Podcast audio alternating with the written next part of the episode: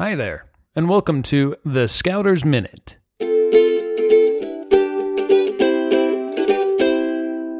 This week's Scouters Minute is brought to you by CountryMeats.com. Start your next fundraiser for your pack or troop in three easy steps. First, pick your flavors and place your order.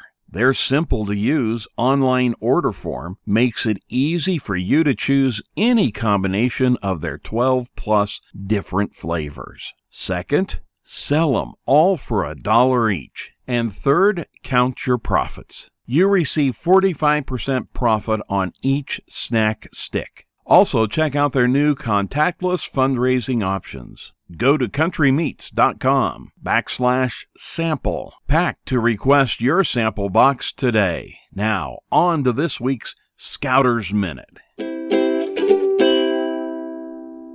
Today is Mother's Day. This is the one day set aside on the calendar to pay homage to all our mothers. To me, it seems kind of silly that moms only get one day.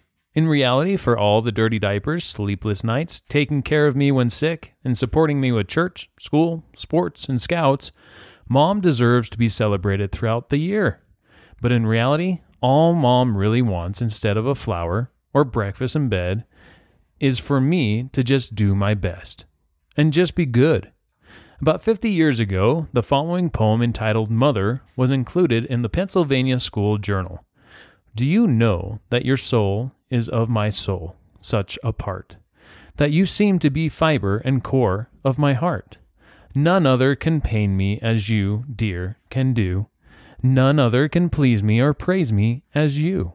Remember, the world will be quick with its blame. If shadow or stain ever darken your name, like mother, like son, is a saying so true, the world will judge largely of mother by you.